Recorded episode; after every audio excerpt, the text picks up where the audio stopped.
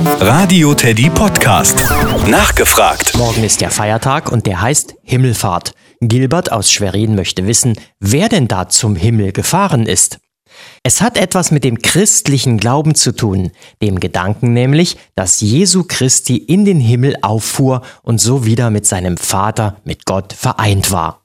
Er saß dann zur Rechten Gottes.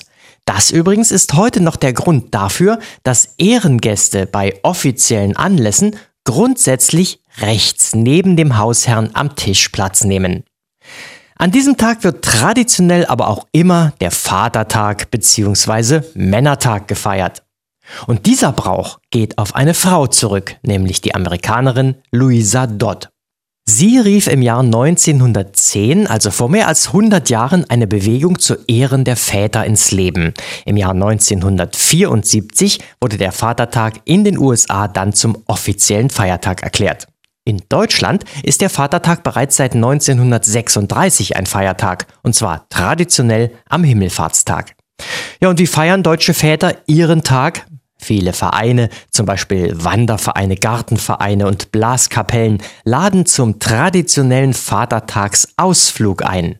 An diesem Tag sind Deutschlands Wanderwege und kleinere Straßen von wandernden, auf Wagen fahrenden Männern bevölkert.